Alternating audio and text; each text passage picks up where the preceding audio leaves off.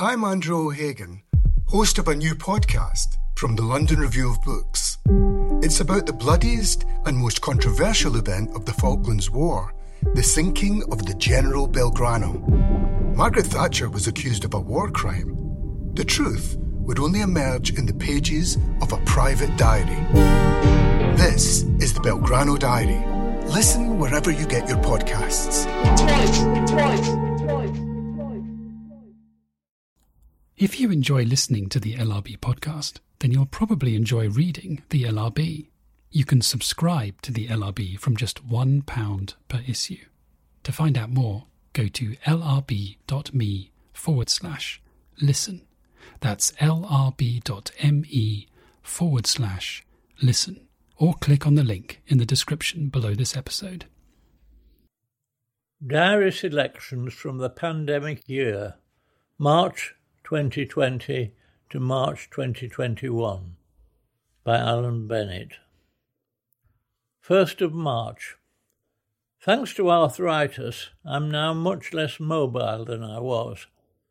Gone are the days when I could jump on my bike to pop down to the shops, so static semi-isolation is scarcely a hardship, or even a disruption of my routine. Himself no slouch when it came to work, George Steiner once asked a Soviet dissident how he got through so much. House arrest, Steiner, house arrest. Alas, so far as work is concerned, I haven't yet noticed much difference.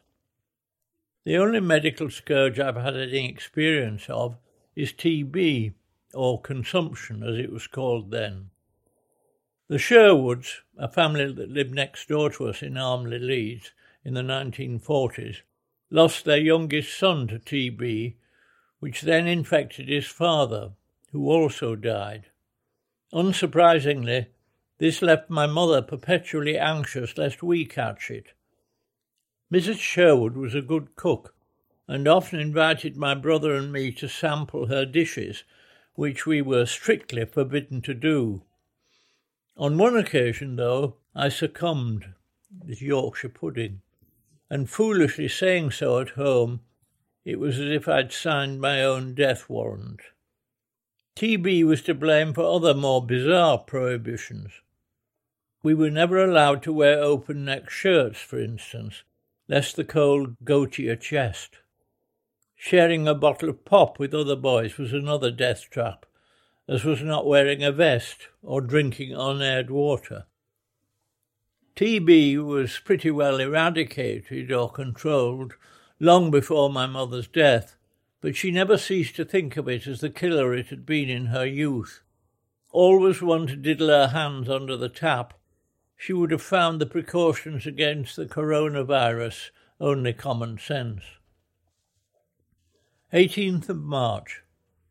The York Theatre Royal's tour of The Habit of Art, the play about Auden and Britain, which did well last year and was due to be revived for a festival in New York, has had to be cancelled. I write to the cast apologising and saying that one person who would not be washing his hands every 5 minutes is W. H. Auden. 20th of March. With Rupert now working from home, my life is much easier, as I get regular cups of tea and a lovely hot lunch. 24th of March. Photo in The Guardian of a homemade sign at the entrance to Malham village, telling, or rather entreating, the hordes of tourists to go home. In our village, 20 miles or so away, the car park is full and the place far busier than on a normal Sunday. So far from social distancing, some of the visitors practically link arms. Still, it makes a change from brawling over toilet rolls. 26th of March. Around 6, Nick Hytner rings, highly excited.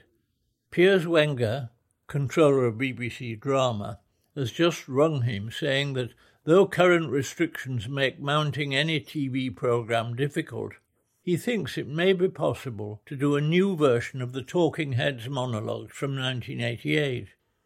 Nick is ringing me, unnecessarily, for my permission. He comes round later, and we thrash out some of the details in a conversation with him standing on the other side of the street. 10th of April, Good Friday. We have agreed that the cast and crew in the Talking Heads remount should do so for a token fee, with any profits to be given to the NHS. I'm somewhat staggered to find that this amounts to £1 million, probably more. It's no skin off my nose, as I never expected the programmes to be repeated, but the financial sacrifice for some of the cast and crew will not just be notional. Astonishing though it is, it passes without notice.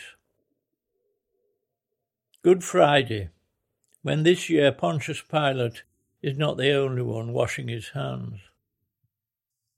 16th of April. A card from Tom King, with news of the tattoo of me that he had put on his arm, pictured in the diary published in the LRB of 3rd of January 2019. The tattoo remains popular, though bizarrely, one person thought it was of Henry Kissinger. It also makes for an amusing conversation during intercourse.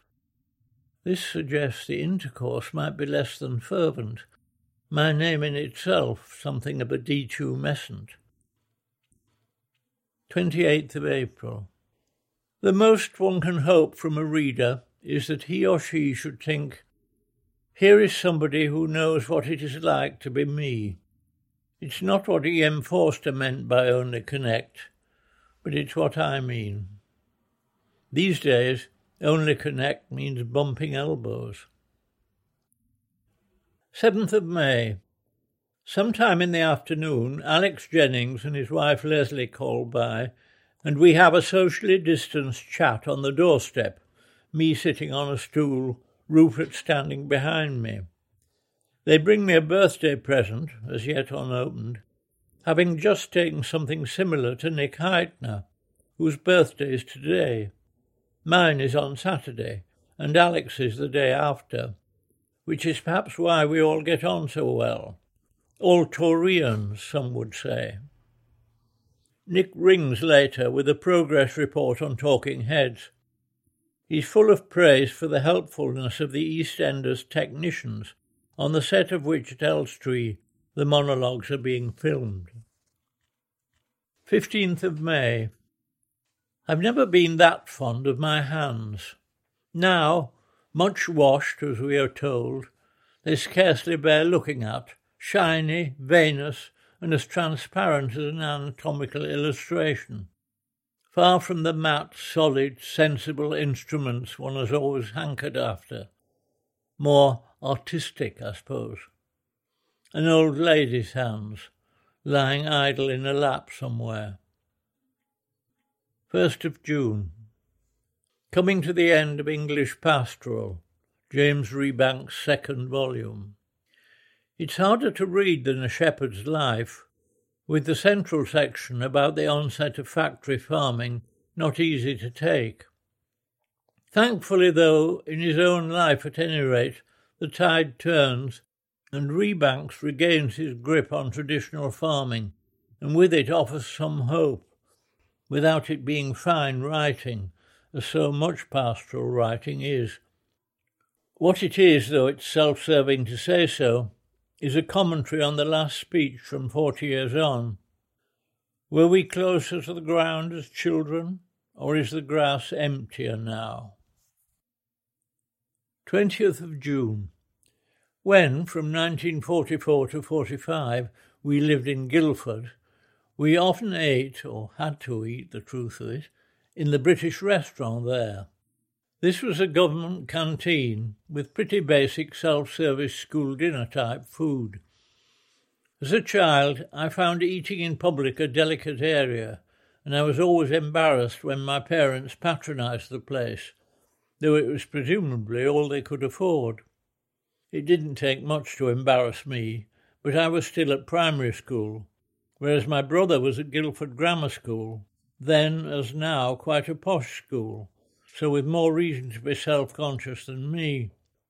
Guildford was not short on cafes, the nicest, and in no way embarrassing, the Corona down the High Street, with a revolving drum of coffee beans in the window and an intoxicating aroma. Another was the Good Oven, where the scones were a particular favourite. In Leeds there would always have been a dietary supplement of fish and chips, and even in Guildford there were fish and chip shops, but they used oil, not the beef dripping on which we'd been brought up, and to us oil smelt disgusting, and was yet another score on which Down South proved a disappointment. 10th of July. Isolation, such as it is beginning to rob me of speech. I had to call the optician today to explain how I'd broken the strut of my glasses, and found myself so much at a loss Rupert had to take over. He didn't find this at all strange. I do. 17th of July. I've watched the recordings of the Talking Heads monologues, but because of social distancing, I've not been able to attend rehearsals or meet the performance or the directors. I send them thank you notes and good wishes, and today comes a lovely card from Martin Freeman, whom I don't know, but who is so good about the monologue he did, A Chip in the Sugar, that I want to write back and thank him, thus making it like an extract from a lady of letters, a thank you letter for a thank you letter. I'm so pleased with it I carry Martin's card about with me in my pocket, like a hand warmer. 24th of July. A piece in the TLS in which Mary Beard rereads and reassesses Fergus Miller's The Emperor in the Roman World, 1977. A stocky, heavy-headed young man, I used to see him at Oxford, seemingly always on his way back from squash. I knew at the time he was formidably clever, and from a distance, with me it was always from a distance, fancied him rotten. On reflection, it was partly his name I found so glamorous, but at this age, and with him dead, I think I'm allowed to say that. Though I must have been envious, because half a lifetime later, I note that when Mary Beard offers some criticism of his hit volume, I'm not entirely displeased. He looked not unlike the Welsh actor Johan Gruffydd. 3rd of August. I never thought I'd say it, but I wish we had a stair lift, as famously advertised by Thora Hird. I come downstairs in the morning and don't go back until I go up for my bath before supper. All this has happened since I had to give up using my bike. Stairs are painful and slow, my bones audibly grinding, with my right leg and ankle worse than my left. I'm not sure if exercise makes it better or worse, though I can only just make it round the block every evening. We won't ever get a stair lift for aesthetic reasons, but how long I will be able to continue walking is an open question, and a pressing one. 4th of August. Rupert goes upstairs to do his Pilates on Zoom. His teacher is round the corner, but she's currently with her husband in Canada. Still, up he goes in his T-shirt and shorts, and it's quite strenuous, and makes no difference that she's on the other side of the world. 13th of August. Big rows over A-levels. I'm not sure if I would have benefited if my exam results had been based on coursework. I was a good examinee, but not much of a stayer in class. I needed an occasion before I could perform, and even put on my suit for A-levels, or the higher school certificate as it was then. It was the same at university, and I was shown my college's assessment of me a few years ago. The records are kept in the Bodleian, and pretty ordinary it was. When it came to the test in final schools, I managed to suggest I was cleverer than I was, and had these untapped resources, which only lack of time prevented me from displaying. It was all part of showing off, which I could do right from elementary school. 16th of August. Every evening around 8 we walked round the block, literally a 3-minute walk. What in normal circumstances is one of Rupert's good habits is to pick up any stray scraps of paper and put them in the bin, and this evening on the corner of Regent's Park Road he retrieves a bit of paper which turns out to be a previously used tissue. He is appalled, and we hasten home so that he can bin it and wash his hands. What we have not realised is that it's Thursday, and our progress is hindered by a fusillade of clapping and pan-banging from the neighbours out on their balconies in celebration of the NHS. Rupert can clap, even with the noxious tissue, but I can't, as I need to hold on to my walking stick. It also appears that with me walking in the road, I appear to be acknowledging the applause and even generating it. I try to disavow this by feebly smiling and shaking my head, but this just looks like modesty. It's an absurd and inexplicable incident. 8th of September. One phone call today. A woman inquiring if I've made arrangements for my funeral yet. At least it isn't a recorded voice. 14th of September, Yorkshire. The big sadness today is finding that Jane Manser's second-hand bookshop just off Settle Marketplace has closed, and not for the duration of COVID, but for good. It was a lovely shop, full of unexpected treasures and absurdly cheap. Jane, whose shop it was a friend to the lonely and the eccentric, being herself very devout, though the main influence this had on the stock was the size of the theology section. Some books she wouldn't stock. I once asked her to look out for me any copy of Moby Dick, only to find it was on her blacklist due to its subject. There were exotic finds.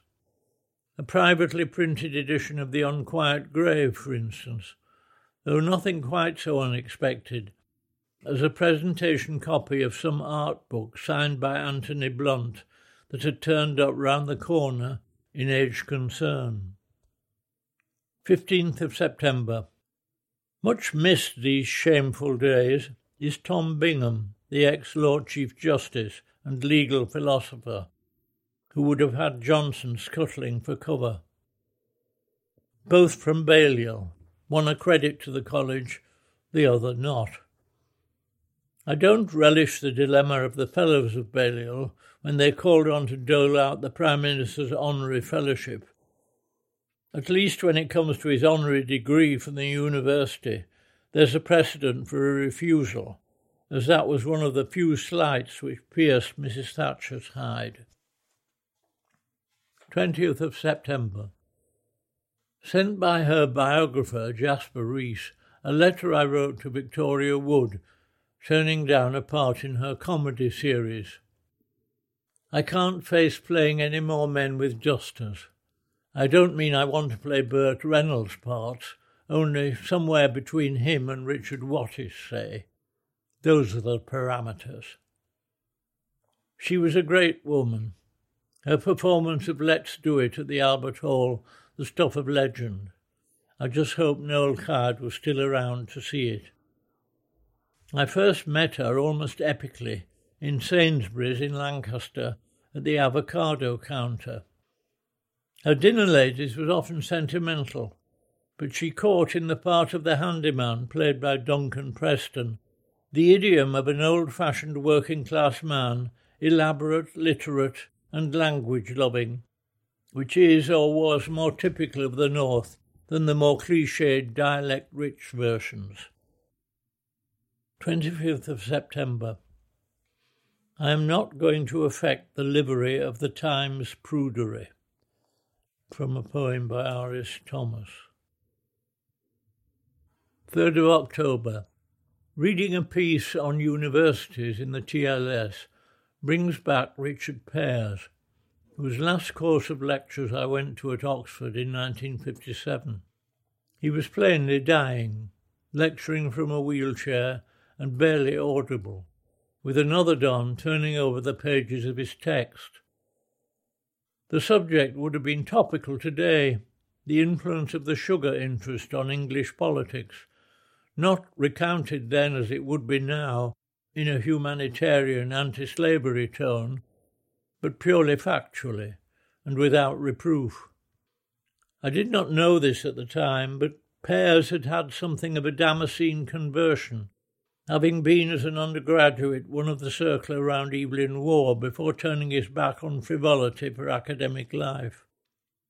But the spectacle, and it was a spectacle, of someone giving his last breath to the study of history taught me more than any of the tutorials and lectures that I'd had at Oxford, and which in the last term before schools were about to come to an end.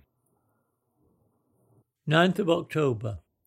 Around 10 this morning the doorbell goes just when I'm in the passage. Often these days I don't get there in time.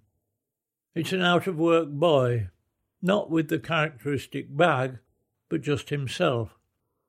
He keeps well back, as I do, but immediately embarks on his spiel, that he's from Middlesbrough and on an employment scheme, and do I want anything in the way of dusters or dishcloths? Such callers are familiar, or were until lockdown, and we've long been oversupplied. I generally get away with contributing £1 or 2, though this is not easy, as it provokes another spiel about him not wanting charity, and that he's actually selling something. Goods need to change hands.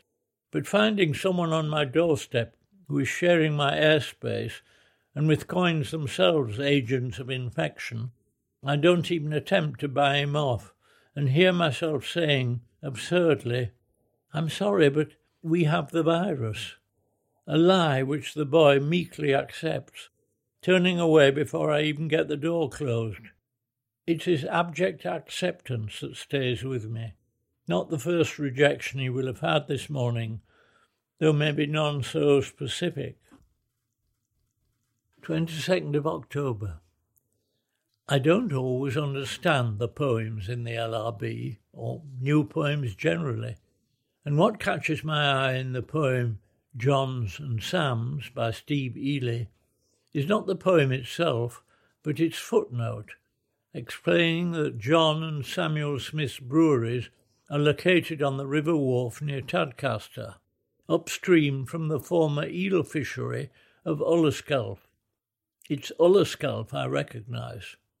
I know Ullescalf, or did. I've been fishing there.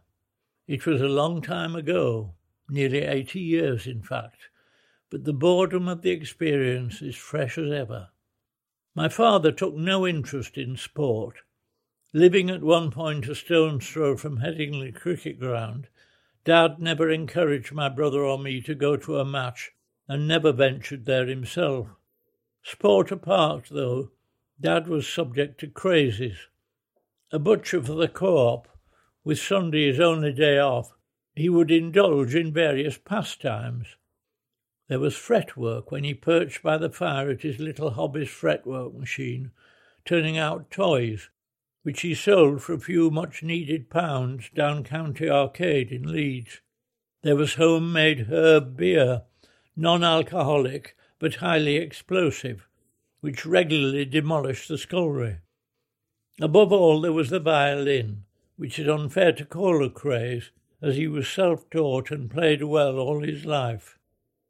And then, hopelessly, there was Bullets, a literary competition in the Weekly John Bull, at which he never won a penny. And briefly, there was fishing. Fishing is generally thought of as a solitary pursuit. It's one of its attractions, but not in the Bennett family. If Dad was going fishing, we all had to go, my brother and me, and in a brief interruption to her own craze of lampshade-making, my mother.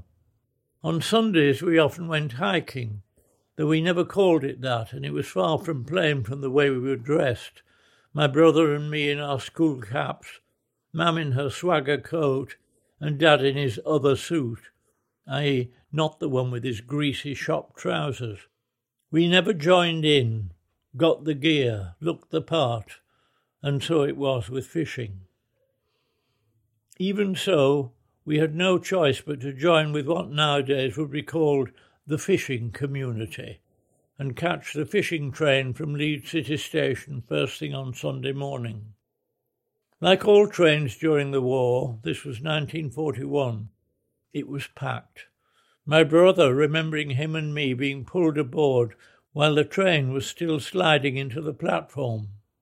Among the seasoned and seasonably clad fishermen, the Bennett family must have stood out, Mam especially, as there were very few female fishers. She was particularly unhappy, my brother remembers, because with the luggage racks crammed with fishing tackle, maggots drizzled down on the anglers' indifferent heads. Our Sunday outings weren't purely scenic. In summer we picked bilberries on Ilkley Moor, in the autumn blackberries at East Keswick, and very occasionally, and more gingerly, mushrooms. In theory, fishing could have been added to this productive list, but not the way Dad did it, and certainly not at his chosen location at Ullarskelf. The Wharf is a pretty river, and in its upper reaches, at Burnstall, say, or Bolton Abbey, spectacularly so. Lower down, though, south of Harewood, in the flat lands of East Yorkshire, it drifts between muddy banks and rhubarb fields, and is a pretty dismal waterway. But then, so is Leeds' local river, the Aire.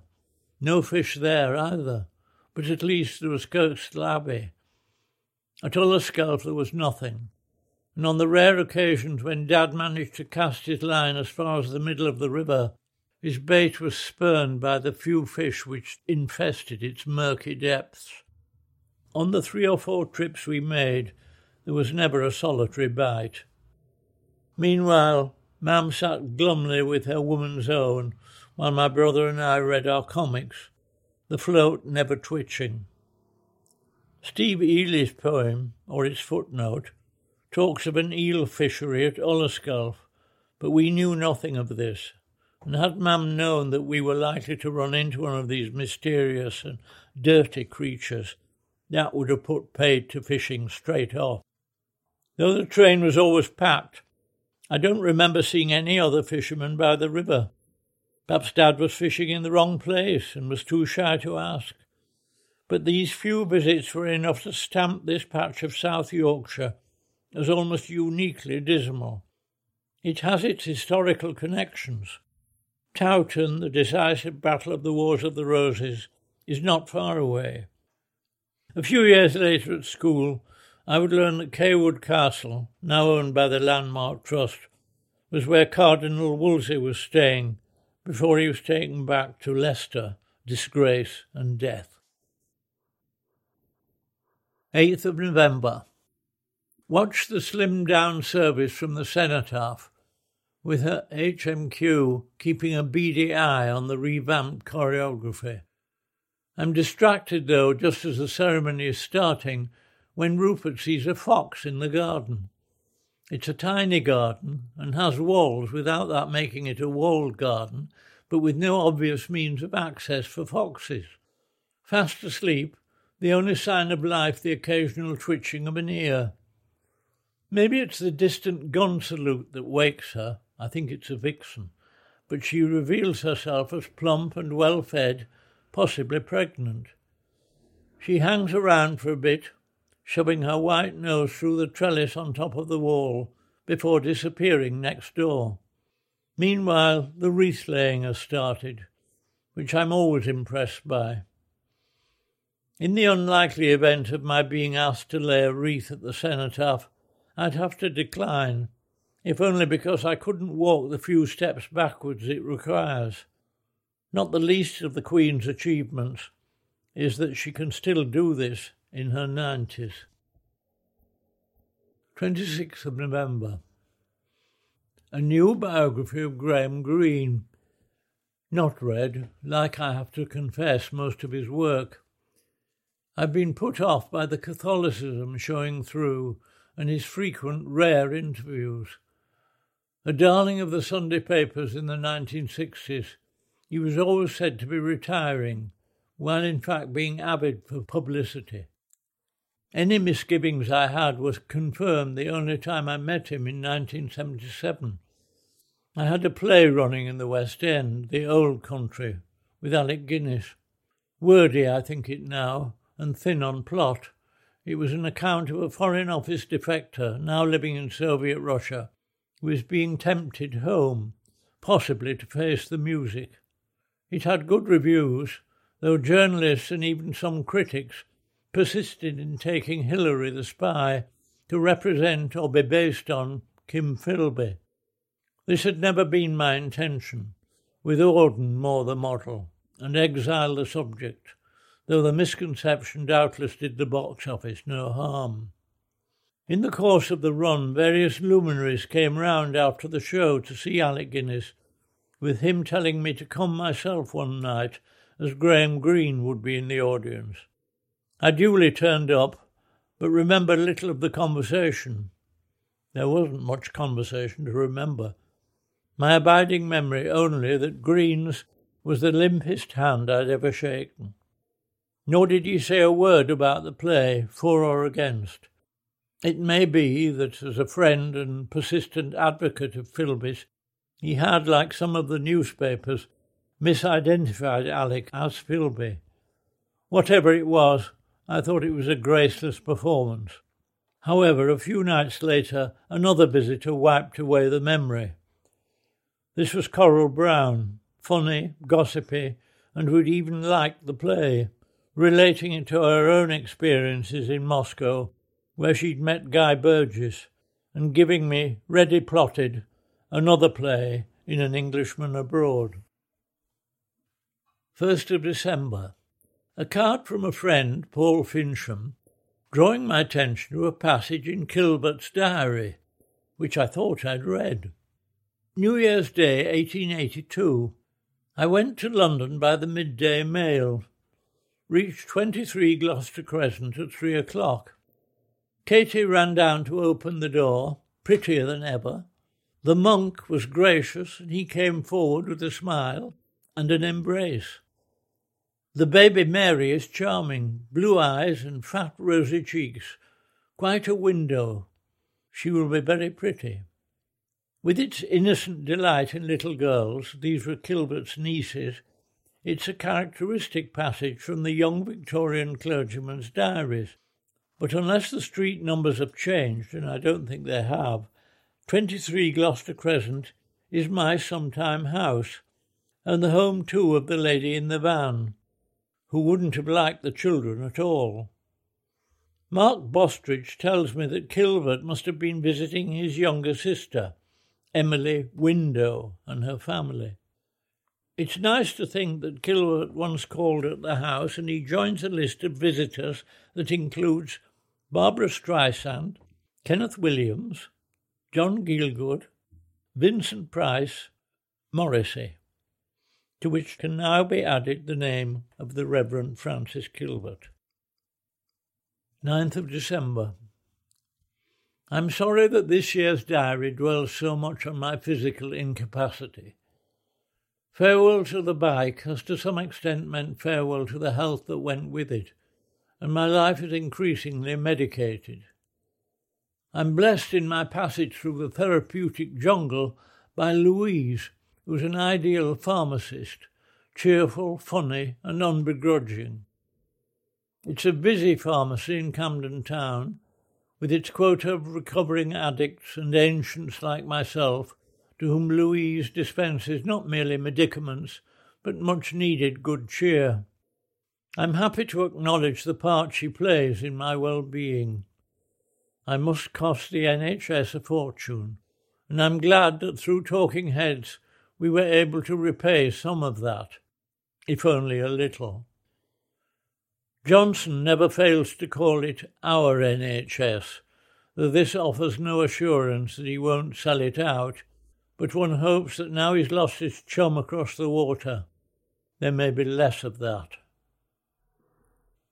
15th of December. There were those in 1914 who believed that war was just what was needed, as a cleanser and a salutary shock, England would be the better for it. And as we wait for the result of the final Brexit talks, the heirs of these fools are still with us. 24th of December.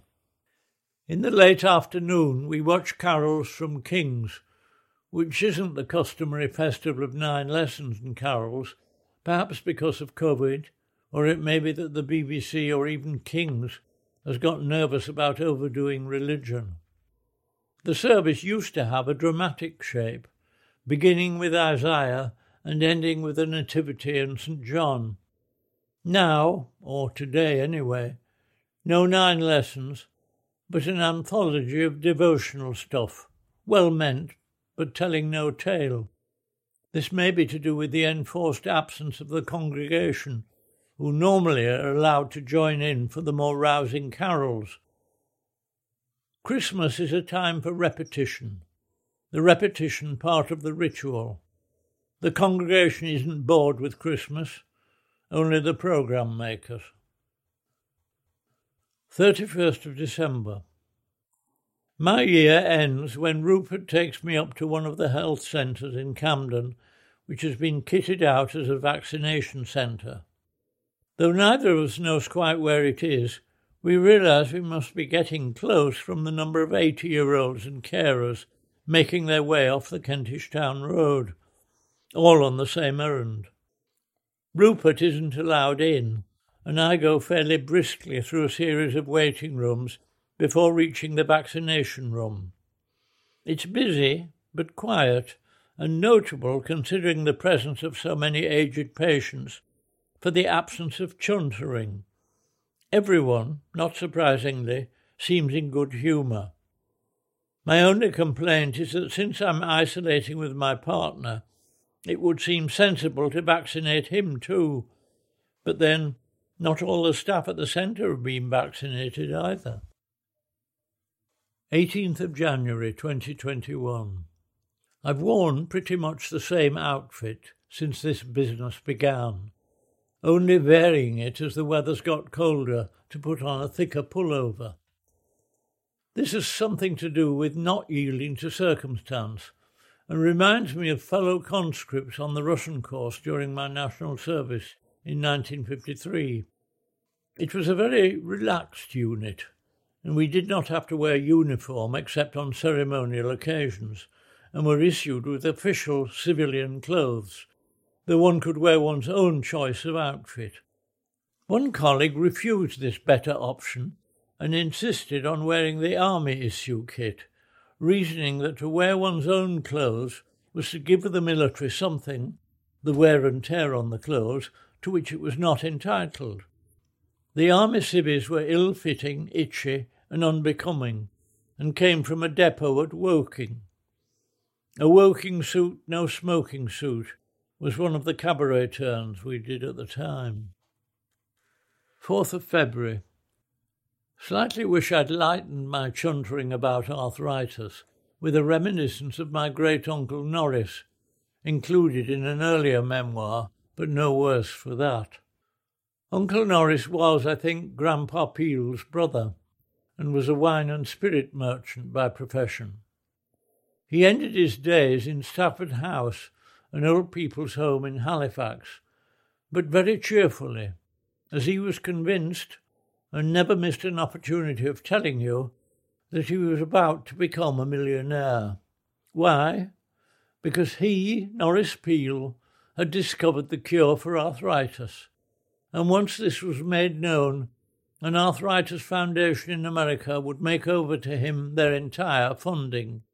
The cure consisted in cutting off the feet of one's socks and wearing them as anklets. This is what Uncle Norris had done, and he'd never had arthritis, so it must be a cure. He had written to many of the notables of the day to tell them the good news. A mixed bag. Winston Churchill, Semprini, Wilfred Pickles, Val Doonican, and he would show you a sheaf of their acknowledgements. He's batchy, Dad would say, meaning he's balmy, but it certainly kept him happy. 27th of February. The hair is getting to be a problem.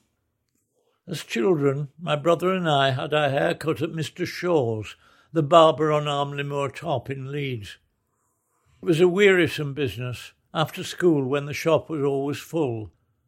Mr. Shaw, who was bald, never condescended to talk to us children, who in any case were wrapped in everybody's and picture post, and even the occasional Lilliput.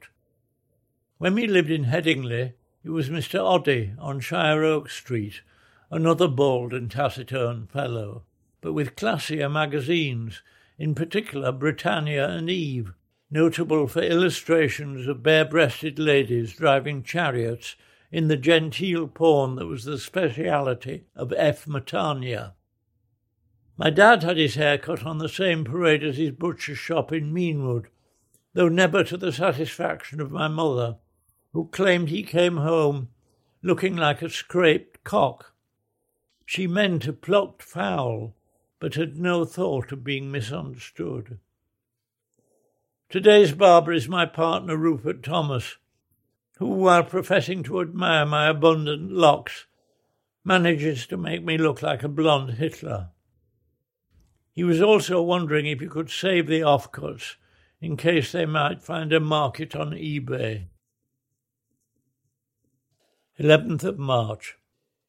It should not be forgotten that with his customary foresight and good judgment, one of the first acts of the current Prime Minister was to hasten to the side of President Trump, whom he then shipped across the Atlantic to meet Her Majesty the Queen, and that it was the now much abused Speaker, John Bercow, who ruled out any thought of Trump addressing a joint session of Parliament. His reward was to be refused the customary peerage on retirement by the Prime Minister, who happily doled out peerages to umpteen millionaires, all of them donors to the Tory party. And so we go on. Thanks for listening. You can find a link to LRB pieces relevant to this episode in the description below.